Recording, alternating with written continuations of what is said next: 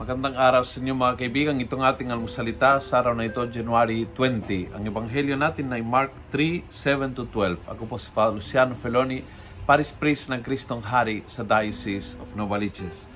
Sabi ng ebanghelyo, because of the crowd, Jesus told His disciples to have a boat ready for Him to prevent the people from crushing Him. He healed so many that all who had diseases kept pressing towards Him to touch Him. They kept pressing to touch Him. At dahil doon, gumaling sila.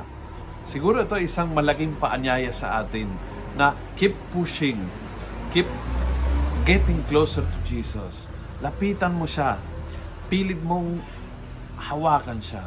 Paano nating mahahawakan ngayon? Well, if you keep coming to Mass, for example, you keep touching Jesus sa tuwing nagkokomunyong ka. Sa tuwing binubuksan mo ang Biblia, you keep touching God.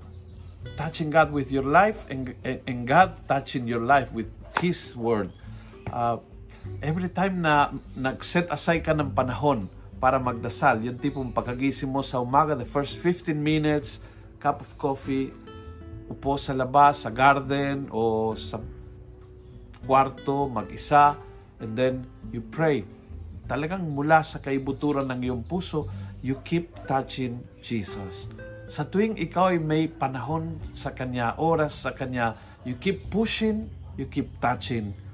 At sa lahat ng keep pushing and touching, binigyan ng Panginoon ng biyaya na hinahanap nila, yung kumpletong paghilom, yung, yung paggaling mula sa lahat ng mga struggles ng kanilang buhay, both physically and also emotionally, mentally, spiritually. Kaya sabi niya, hindi lang yung may karamdaman, kundi yung, yung inalihan ng demonyo, yung pinahirapan ng masama.